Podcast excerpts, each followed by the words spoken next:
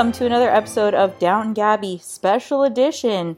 We're wearing our Gilded Gabby hats again today to discuss the final two episodes of season one of The Gilded Age. I'm Brandi in Los Angeles.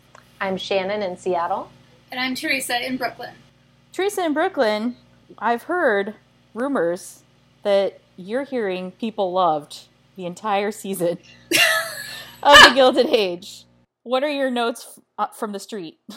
Uh, my my notes from the street are that I strike up these conversations about Gilded Age with people, partly because you know people know that I have a professional interest in Julian's work, um, but also I love talking about TV. So I've had some conversations, and people just like really love it. They just think it's great, and I'm just like, but but what about Marion?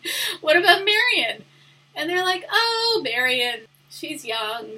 And I'm like, do you, are you like supporting her relationship with Mr. Raikes? They're just not as passionate about this as I am. yeah, I think the best tweet that I saw about it and like the general lack of stakes was I wish it was on every day, but at 11 a.m. like, yeah, I, I could see that too. I, I mean, I think the three of us agree that it's gotten a lot better over the course oh, of yeah. the season. And I really, really liked these last two episodes. But that doesn't erase the fact that this was a slow burn. I think that, you know, like, love the show. That's awesome because we all deserve happiness in our lives. I think our professional responsibility is to call out some things that maybe aren't working so well. Right, because we know that Julian listens to us. And yes. so. Mm-hmm. he, he totally listens to us. Or maybe his lady's maid does. I'm not sure. we have a little antique phone that we can just dial and call him and say, Julian, what's your trauma with ladies' maids? Who hurt you in your past? Can we get a good ladies' maid? It's only been Anna. Oh man, and she married a murderer. So. Yeah, so what's going on there, Julian? Well, let's let's talk about Armstrong since that's a storyline that was contained to episode eight before we get too far. Oh, sorry. I must back up a moment. I think we need to give a shout out to two people that we think are just the absolute best super fans of this podcast. So, can I do a shout out? Absolutely. So, I know you're listening. So, thank you, Jamie, and thank you, Annie. Thank you for your emails. Thank you for your thoughts on the show. We love hearing from you, and um, we hope that you have um, enjoyed the season at least as much as we did. Hopefully, more. Thank you for pulling us out of retirement. You know, we were kind of thinking about doing a podcast about the Gilded Age, but then when you wrote to us and you said, We want Gilded Gabby, and you had a great name, it was I just know. like, Yes, we are doing this. Yeah, thanks, Jamie and Annie. We really appreciate you. All right, should we dive into Armstrong? The woman who has the most job security of anybody ever in America in history. Yeah, who wrote in the notes like she and Bannister both like survive? I mean, Agnes is supposed to be this like terrifying presence and she seems to like not be able to pull the trigger when it comes down to it, you know? Like she's just she could never train someone else in her ways. I don't know. That was me that wrote that in and and yeah, it seems like you just can't get good get good help, and Agnes does not want to train a new lady's maid or a new butler. And but here's the other thing: servants know everyone's secrets, so firing someone and letting them loose in the world, especially for someone like Agnes, might just be a really terrifying prospect. Mm. Do you think that she has some like crazy secrets in her past? Agnes? No. oh, I so do. What secrets are we worried about? Like, do you think Agnes like knows that her son is gay? Like, I don't think she's that interested in her son. I think she knows. She knew what an adventurer looked like right away. So I think she's had some salacious affair or affairs in her past. That's hmm. interesting. I don't actually think Agnes has anything that would qualify as a big secret. I just think that she would be horrified that anything that happens in their house would be shared with others. That's hmm. all. I will say for Agnes, I found the scene where she sort of admitted her feelings to Peggy to be very effective. Mm-hmm. And I thought that the way that it all played out was actually, you know, reasonably realistic. Like, it would have been maybe harder to believe that Agnes would choose her relatively newly hired black secretary over this, like, long-time employee, you know, no matter what the circumstances are. Yeah, I think that's actually very true. But I did really appreciate when her son pushed her at dinner and she's like, Yes, I do miss her. You know, and I, I really feel like Agnes has become a much more full and rich character over this season. And I'm very excited for where she's going next season. Also, Ada. I mean, I think Ada has really grown into a lovely character. And, you know, Ada's the quiet one who sees everything and knows everything that's going on. Whether she's going to get involved in it is a completely other story. But she knows what's what. And, uh, you know, she's been there for Marion. And she's been very kind and very understanding and supportive in a way that Agnes maybe can't be. I like their characters. I like their relationship with each other. I like the way they've evolved over the season despite never leaving their house. and they got to go to the ball at the end. I really have no complaints about the sisters. I do hope that now that they've, you know, encountered some of the other people in the cast besides those who go into their house, that maybe we can expand their storylines in season two, but we'll see.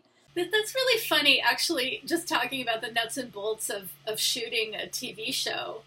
If they never leave their house, they're like never in the same scene as most of the cast. Right. It, it's it's the way with Downton how a lot of the staff really did not ever work in the same place as the you know Crawleys because they rarely met unless you're maybe a lady's maid or something which I just I just think is so interesting. And and and the truth is like how many people have worked on the same set as Ada? Like four. Well and Pumpkin. Pumpkin. And Pumpkin. Yeah.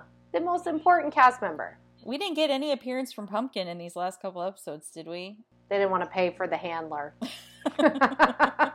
The pumpkin storyline is over. We've blown our pumpkin budget.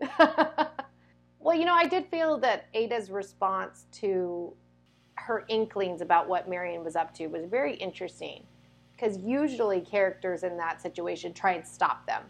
And she didn't really try and stop her. She just tried to help her like remember herself and to think about her decisions, but she didn't outright stop her. And I thought that was a very interesting choice and not one I think I've actually seen in this type of storyline before. Well, it's the same with like Ada and Peggy and Mrs. Chamberlain, who all obviously care for Marion, not one of them ever really tried to stop her. I wonder if it's because they have their own histories of relationships with men that they, you know, shouldn't be with according to society, and and it seems like this situation was more relatable for them, and I don't think they could fully just say, "Don't do it. You're making a big mistake," because they've all kind of been there in one way or another. Yeah, I think that's interesting. I also think it's interesting that once Aurora told the salacious details about the whispering at the opera, that Ada was was content to sort of send her over there to do something. Like that told me that she really had wanted to stop Marion but didn't feel like she could somehow or that she regretted letting her walk out the door, I guess. Mm-hmm.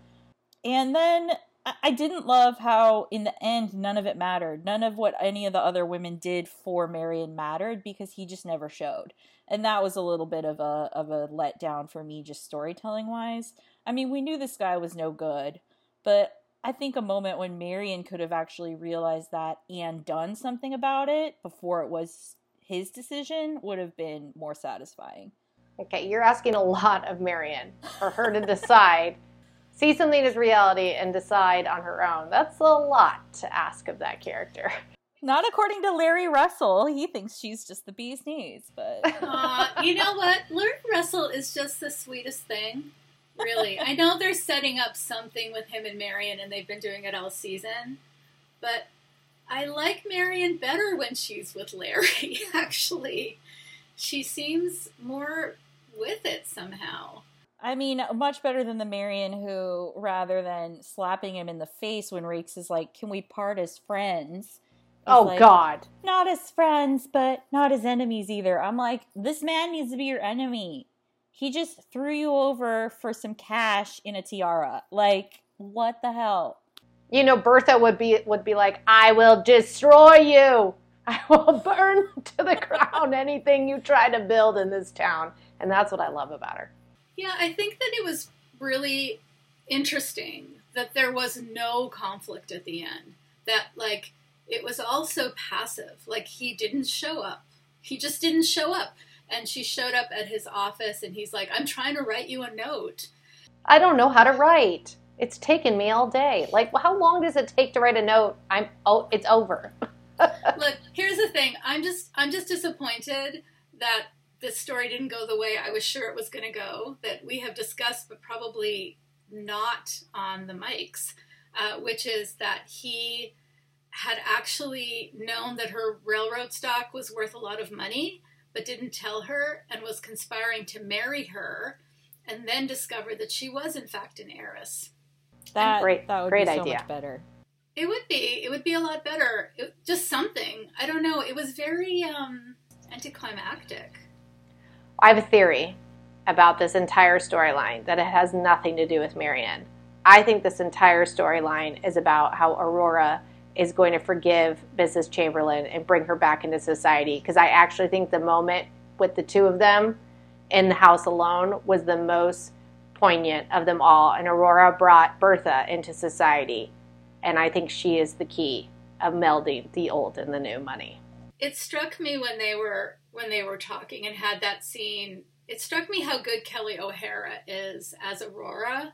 I think her performance has been really nuanced and has evolved. Her character has evolved, and I, I think Kelli O'Hara is just a great actress. And it was that scene with her and Mrs. Chamberlain that kind of brought it home for me. I was thinking, I agree. She has in she has infused a lot of pathos into lines that on the page are pretty um utilitarian as far as just, you know, this is this is what we can do, this is what we can't do, this is what's happening, you know, and she really speaks to an a depth it's great. This is what actors are supposed to do, right? Like really bring bring the subtext up so that we can see it on their face. I, I think she's been a standout for sure. you know, maybe maybe that little moment she had with Mrs. Chamberlain was, you know, meaningful for season two. I do wish Mrs. Chamberlain would stop wearing those dresses with the puffy sleeves. They do not flatter her. I know. Apparently, sleeves are very important in this era. You know, the there was an article I shared with you guys from the LA Times talking about how the sleeves on Bertha's final dress for the ball were sort of scandalous because they were asymmetrical, and one was just like a little puff that like was kind of translucent, and you know, being sleeveless is you know code for you're a lady of the night. You know, she was nearly sleeveless on one side. I mean, that's bold. Now, both Marion and um, Carrie were wearing sleeveless dresses, weren't they? I don't know. I guess they're younger, so they could get away with it. Oh, I'm, I'm not the fashion historian from the LA Times. Okay. well, while we're on the subject of Bertha and her dresses, I was so happy that she was wearing her red power color when Mary Astor finally came to call, What a scene. and that scene was worth the wait, wasn't it? it was absolutely worth the wait to see these two incredible female actors stand off in this room with each other. And I love how we were primed by Carrie Astor saying, Your mistake is that you think she's weaker than you. And then to go into that scene, I mean, I had goosebumps. It was so good. And what we've always loved about Julian is he knows how to write women having power in a scene with another woman. I just always love that, and I really love this, and I can't wait for the frenemies of next season. I did feel a little confused by the setup of this. Like I think the the my favorite way to read it is basically that this was a long con on Bertha's part because it seemed too naive for her to think that she would be received unannounced at Mrs. Astor's house just because Carrie had been hanging out, just because their daughters were pals. And yet, the way that it was written seemed like she really was surprised in that moment. So I, I wasn't quite sure. Like, where do you guys land on? Did she, you know, overplay her hand and then reassess, or was this all a long con? I think it's a combination, really. Like, she may have gone to Mrs. Astor's house thinking that she now had some kind of in, since she had written to all the parents about the dresses and everything. But I do think that at the same time, this has been kind of a long con. I think that she's a pro. We should never have doubted her. But the scene with the two of them sort of facing off in the morning room or wherever they were, I could feel like I love Carrie Coon, and I could feel her in this part, like just basically saying, "Keep it together, keep it together, keep it together, keep it together." And then when Mrs. Astor finally leaves, she like exhales. That it was actually a strain for her to keep her power position for so long in the face of the most powerful woman in their society that it wasn't easy for her to do what she did, but she is tough. I think she knew that, you know, what that opening offer, you know, of just a I sign my regrets, but I'll receive you somewhere else at another time was just not going to be enough. If she accepted that offer, that's where she would stay forever. Yep. She's George's wife. She knows how to strike a deal. I mean, he has built his wealth and she has been his partner.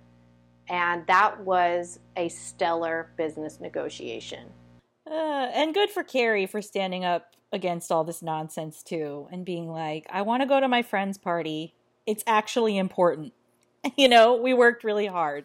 Yeah. As silly as the whole, you know, Versailles dance thing was or whatever, it's like, yeah, when you're that age, if you can't go to the big dance, it's a big deal. Yeah, I just felt bad for her that when she was moping in her room, it was the time before when she could just blast moody music. She was just sitting in there silently, and I'm like, this is where you really need to be blasting the moody music. if only Jagged Little Pill was out. Oh my gosh, yes, yes, she really needed that. And I have to give it to Ward McAllister. He really came through for Bertha. Well, but that's the that's the philosophy, right? You can't keep all the new people out because they'll make their own society and leave the old people out of it. So you have to play this very careful game of like letting some people in, enough people in to to keep them from making their own world. I mean, they're already building their own opera house for crying out loud. I think that was a great scene for especially to come in the finale when we've seen all of these machinations through the season and i was just thinking about it in comparison to downton abbey where like you know they are strictly born into these like societal royalty roles and you know may- maybe for every sybil who runs away with a tom it, it doesn't fundamentally change anything about who has power because it's so entrenched literally in the law but here in New York, I mean, this is constant upkeep. It's Mhm. very fascinating. And I know that's been, you know, the theme of the whole season, but just hearing Ward's lay it out and hearing this woman who was supposed to be sort of like an omniscient god in some ways, the way people talk about her, like literally just look at her chess pieces and say, you know, it behooves me to to lay my queen down this time. Mm-hmm. It was really fun. It was a fun scene.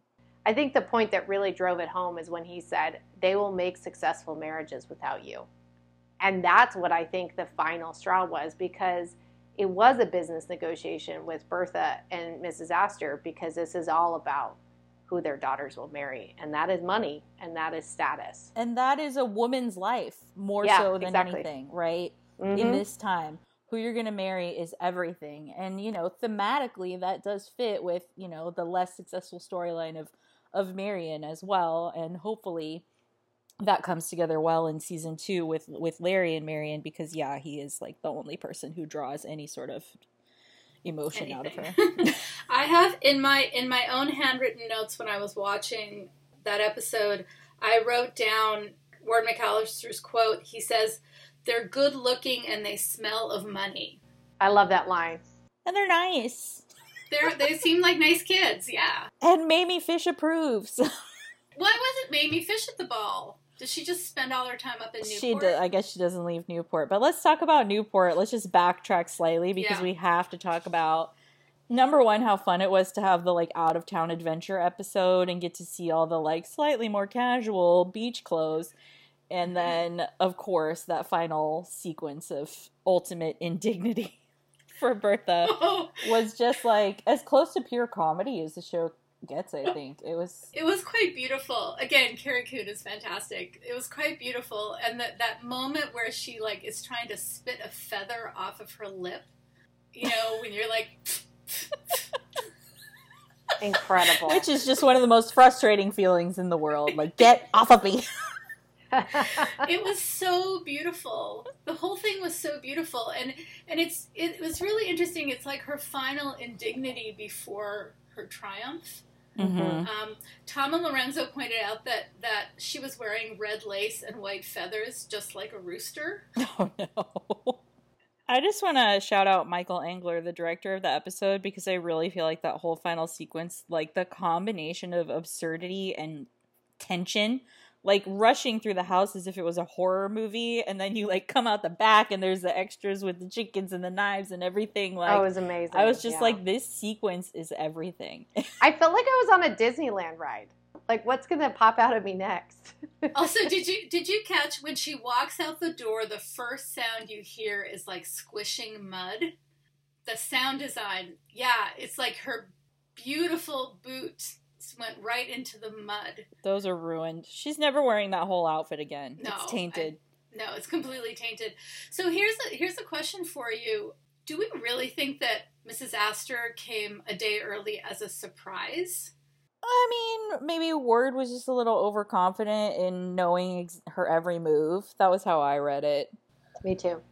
But do you think the butler didn't know she was coming?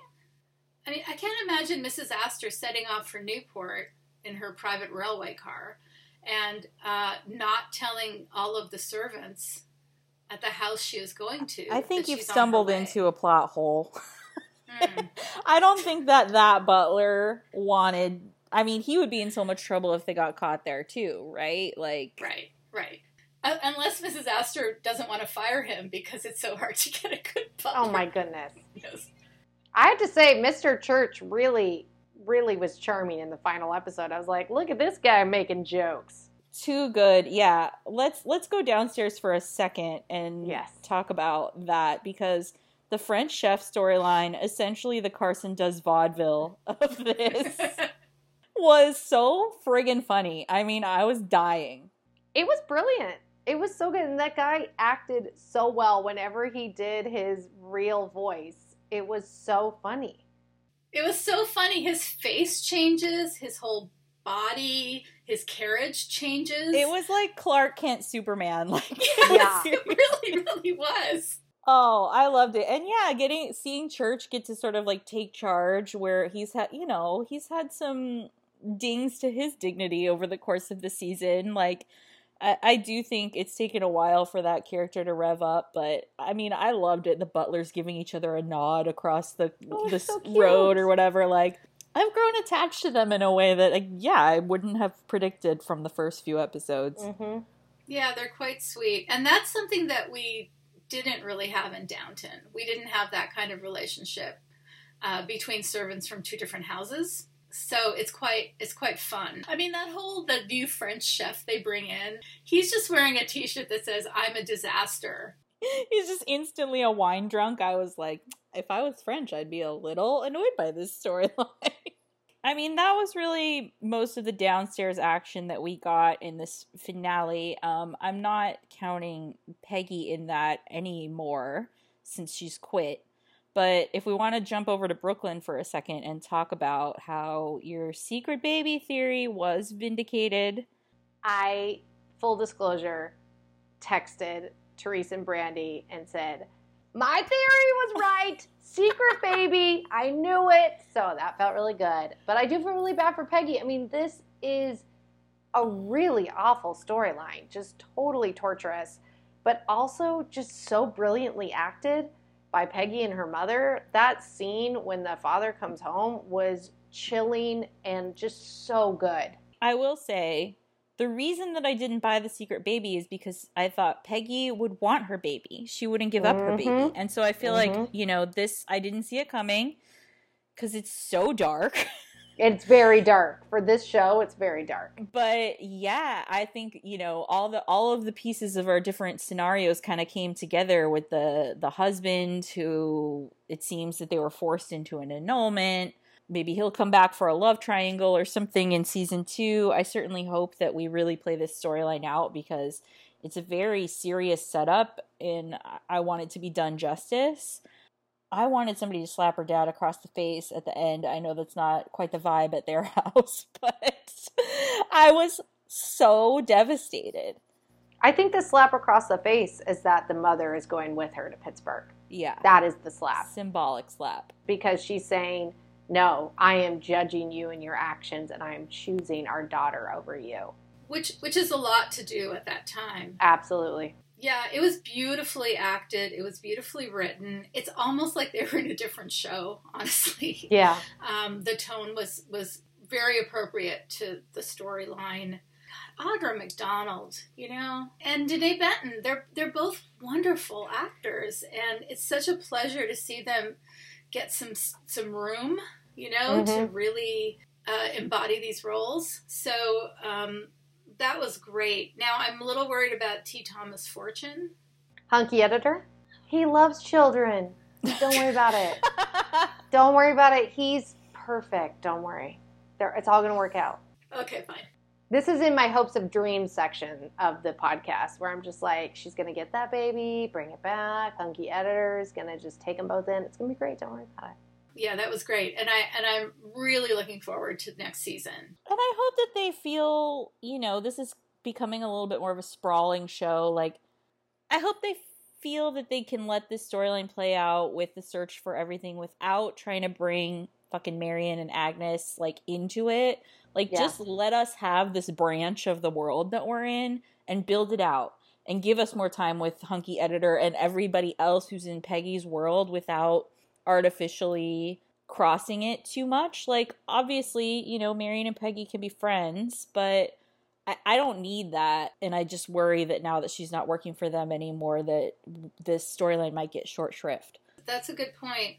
You know, in my conversations about what's wrong with Marion with my friends, you know, one person pointed out that Marion is there really not as the ingenue central romance of the show, but she's there to connect everybody. Yeah. Mhm.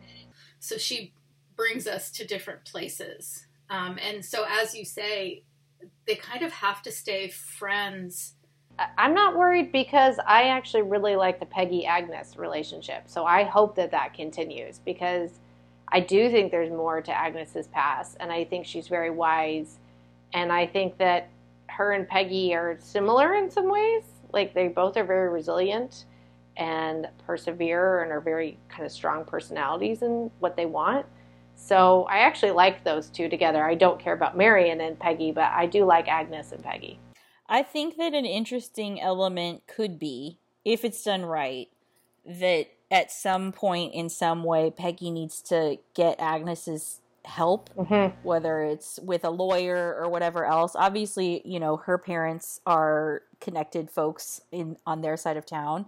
So I'm not sure how that would play out, but we know that they're going back to the place where Agnes's brother lived. Like maybe there's some connection that could happen there somehow. Like I think that would be an interesting moment to see Agnes step up and act in a way that might be a little bit scandalous, but follows her core morality. She's crossed the street. She's she's ready to test her test her limits.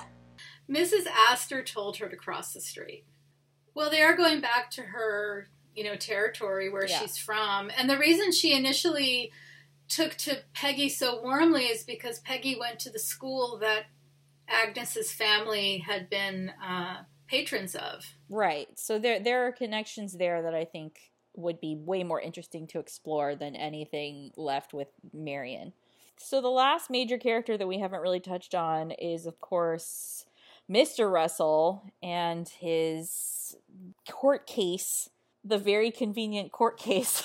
Speaking of Marion connecting everything, Oh my god.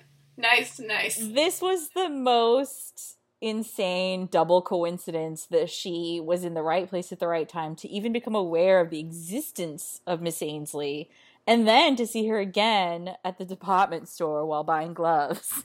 I'm rolling my eyes so hard right now, you can't see them. You know what? I loved it. I it was so great. It was so much fun. I don't know. I just thoroughly enjoyed the whole thing and the court like, like even in court where the lawyer like gets her to like mess up and confess and i wrote in the notes it's like mr brady throwing his briefcase in court. I don't know if anyone gets that reference. Yeah the whole thing was just really fun. It was so funny to me it was just like how are they even pulling this off? Because i think they did kind of pull it off but it was like the meeting of this like farcical thing going on with Marion just like being like, is that not her name? Dixon. I heard her say Dixon. And then the like full you can't handle the truth thing Yeah. going on in court. And then Mr. Russell going just like, you know, when he turns it up to like that Mhm. slight like Lucifer level where he's like, You'll never work in this town again. You'll make your living scrubbing floors. it was just like Uh, Oh my god, there is like there are a lot of different tones mixing together in this storyline. Do you think in the writer's room it was just a it was just a note card on the wall that just says Bloomingdale's caper? Yeah. I think it was just like we paid a lot for this set and we have to use it again. but I love George Russell and how he always has his wife's back and he will almost blackmail people to go to the ball. And that is always why he's a winner in my book. Did you guys ever have a moment where you were like, are they going to reveal that he really did do something? Like maybe even not realizing that he gave someone the impression they should cut a corner, but maybe doing it on purpose? Like, or were you full on like he's innocent the whole time? You know, Julian just does not have the big reveals. It's just not how he writes. There are no surprises. You know, we were thinking there was going to be a whole Raikes surprise reveal.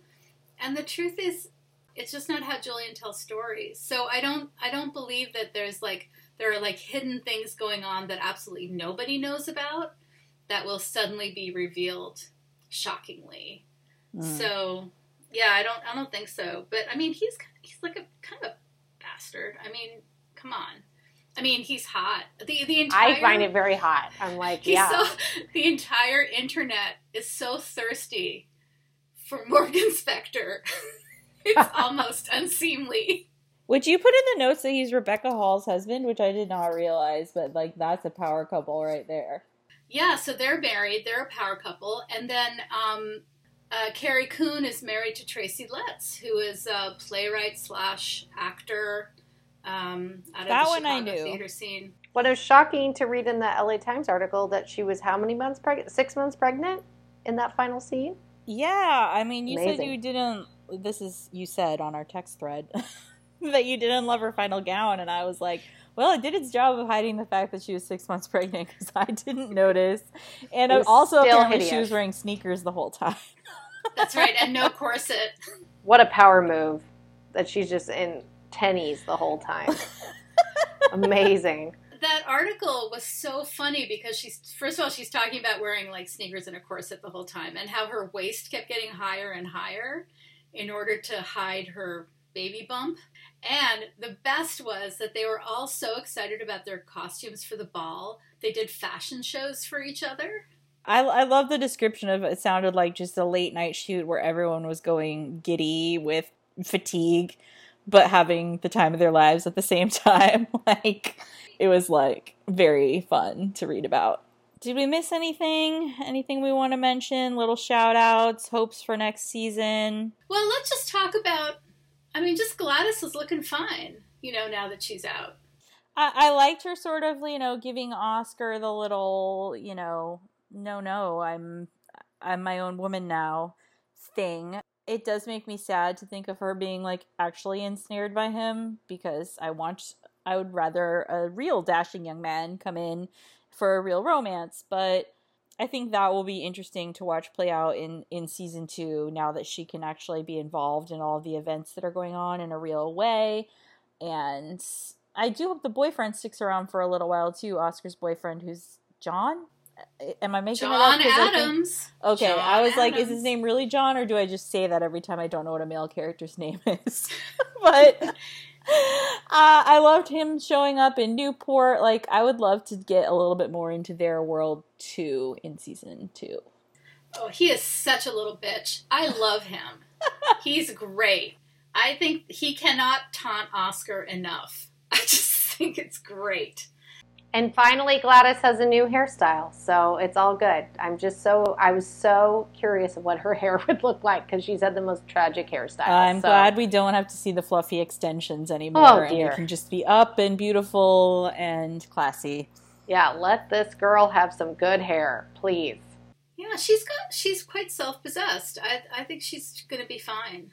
I would love to see her like really be a match for her mother, um, in a way that Bertha is maybe not anticipating. That would be really fun.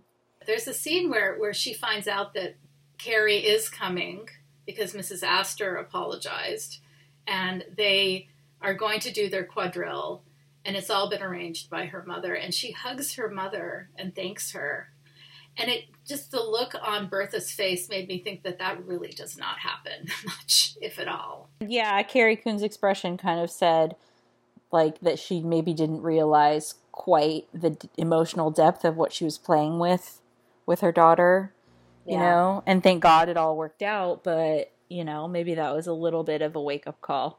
So predictions for season 2? Larry and Marion. Sitting in a Larian. tree. I guess we can call them Larian. Larian is happening, that's for sure. I predict that a mysterious duke will arrive. The Duke. from England with a failing estate, looking for a dollar bride, as they're called, to save to save his estate. I, I could see that happening because it definitely plays into the whole this used to be a Downton prequel of it all. And I don't know if Julian can resist too long before he gets a Brit in there. But other th- other than that, I don't really have that many predictions. I have hopes that we've already talked about throughout this, but I don't know. I'm glad a season two is happening. You know, it seems like it's been a big hit. It's totally been a big hit. I feel like really one of the only dangling ends that was left outside of the major storylines like Peggy was we still don't know the relationship between the like under butler and Mhm. the and the rich woman. Yep. Um he that face of like devastated longing that he gave at the ball was just like pure stage acting on a TV show. It was it was great. I loved it. Um, so I hope something happens with that. With some, you know, some of these actors are being underserved, so that would really just be my hope, is that we get more of everybody. I have a prediction. I have a prediction that next season will end with Mrs. Chamberlain being received by Mrs. Astor. Whew. Marking it now. I think next season's all about Mrs. Chamberlain. Oh, I hope not. Not with those dresses. Um, I wouldn't mind if someone took a, you know, voyage to Paris. Classic Brandi. If they're in Europe, you want them to go to America. if they're in America, you want them to go to Europe. Listen, this is what rich people do, right? They just they can take an ocean liner at a moment's notice. I mean, we can also bring a, a cowboy into things. You know, I like bringing a cowboy in as well. I'm waiting on it. Yeah. I'm hoping for Peggy and Hunky Editor, obviously. I also feel like, is Peggy going to write a novel about this whole experience? I, I hope the writing thing doesn't drop out only for family drama. She Oh, can have it all. She's so driven. And I hope that Bannister and Mr. Church really become friends and they go down to the pub together. And they get a little house. Yeah. Well, really looking forward to season two. I mean, I know we talked a lot of shit about this show in the beginning, but these last two episodes really won me over, and it's just a joy to watch. And I'm really looking forward to season two. Well, before we wrap up our special edition here, let's do one fabulous thing. My one fabulous thing is a show on HBO Max from Norway called The Beforeigners. I love time travel, you guys. There's a theme. Uh, the Beforeigners takes place in present day Oslo. People are appearing from the 19th century, about a thousand years ago, like actual Vikings, and from like 10,000 years ago, some Neanderthals. And they are appearing all over the world, and nobody knows why. But this show isn't about, like, how come all of these Viking people from a thousand years ago are appearing? It's like, what would happen if a bunch of, like, Vikings appeared? and how would society deal with them? And there's some, you know, migrant metaphors, but it's also a police procedural, which is fantastic. what? yes, Sure. it's fantastic. So the the the lead policeman is this guy who's got whatever personal problems, you know, detectives always have, and he is paired by a rookie with a rookie who is this young woman who uh, did appear from a thousand years ago, and she really is a Viking. They team up, so it's like a buddy cop thing, police procedural, time travel, Hmm. uh, social commentary. Vikings Wow. are really having a moment right now. They are having a moment. Yeah. I've seen two seasons. I think it's just two seasons so far. The first season is, I thought, really, really strong. The second season goes a little bit like off the rails, but um, I found it incredibly entertaining. The Beforeigners. I wonder is I wonder if the actual like Norwegian title is a pun like that. Like I wonder how it translates. I don't know because the Beforeigners is like a, a slur, so I'm not exactly sure what the Norwegian title is or whether they just use it as an English an English word. Hmm. Because these people are, are appearing all over the world. It's not just you know in Oslo. Oh. Um, well, I'm I'm curious. That is an audacious premise. So it's I'm- audacious as hell. My one fabulous thing is The Dropout on Hulu about Elizabeth Holmes. And you would think that we don't need any more media about Elizabeth Holmes and Theranos. As fascinating as the story as it is, there's been podcasts and books and documentaries. But this show is so good. and the performances are so good, particularly Amanda Seyfried doing the weird voice, doing the whole thing. And just hitting a tone that really captures both the absurdity and the tragedy of the whole thing. I, I've just been deeply impressed by it. Uh, so episode six comes out tomorrow as we're recording this. It's eight episodes total. I really recommend catching up if you have Hulu because I haven't been excited about anything in a minute like I have been about this show. Okay, I wasn't going to watch it because uh, in Inventing Anna is that what it's called? That that pretty much like used up my tolerance for scam artist, but the dropout is not that. The dropout is like a fascinating, sprawling sort of thing that's not just I don't know, not just a showcase for this weird character of Elizabeth Holmes, but like really digging into the effect she had on all the people around her. And it's just full of amazing character actors where every episode you're like, that guy's in this? Oh my God. It- just fun little treats around every corner. All right, I have a wild card one. It's not media, but it is totally feminist. And that is an all female distillery in Portland called Freeland Distillery Ooh. that we went to in Portland. And it is incredible bourbon and rye and gin. Honestly, a lot of young distilleries are not very good in their bourbons and ryes. Um, but these are really good, and it's all female owned. I think they even source their, you know, grains from women who grow it. So it's really, truly feminist, and it's delicious. Highly recommend Freeland Distillery in Portland. do you have to go to Portland to get it? No, you can order it online, but their distillery is really cute in Portland. So I do recommend going there if you want. And their bottles kind of look like breasts, and that's also interesting. Huh. Interesting. Yeah, but it's it's very good, and I just love when it's an all female business. Still stupidly rare in this day and age. So Thank you for being here with us over these three very special episodes covering the Gilded Age. We will be back again soon to cover the Downton Abbey movie part two coming out in the theater. I don't even, I can't even remember what the plot is supposed to be. They're going to France? Is that right? Uh, yeah, this is all about that dowager's hot old beau that leaves her an estate in the south of France. I'm here for it. I I will be here for it. I will be here and there and everywhere for it. and we will be here to cover it. So thank you again for listening. And you can find us on Twitter at Downton Gabby. I think that's the only place we're really still updating, but we are around and we thank you so much for listening.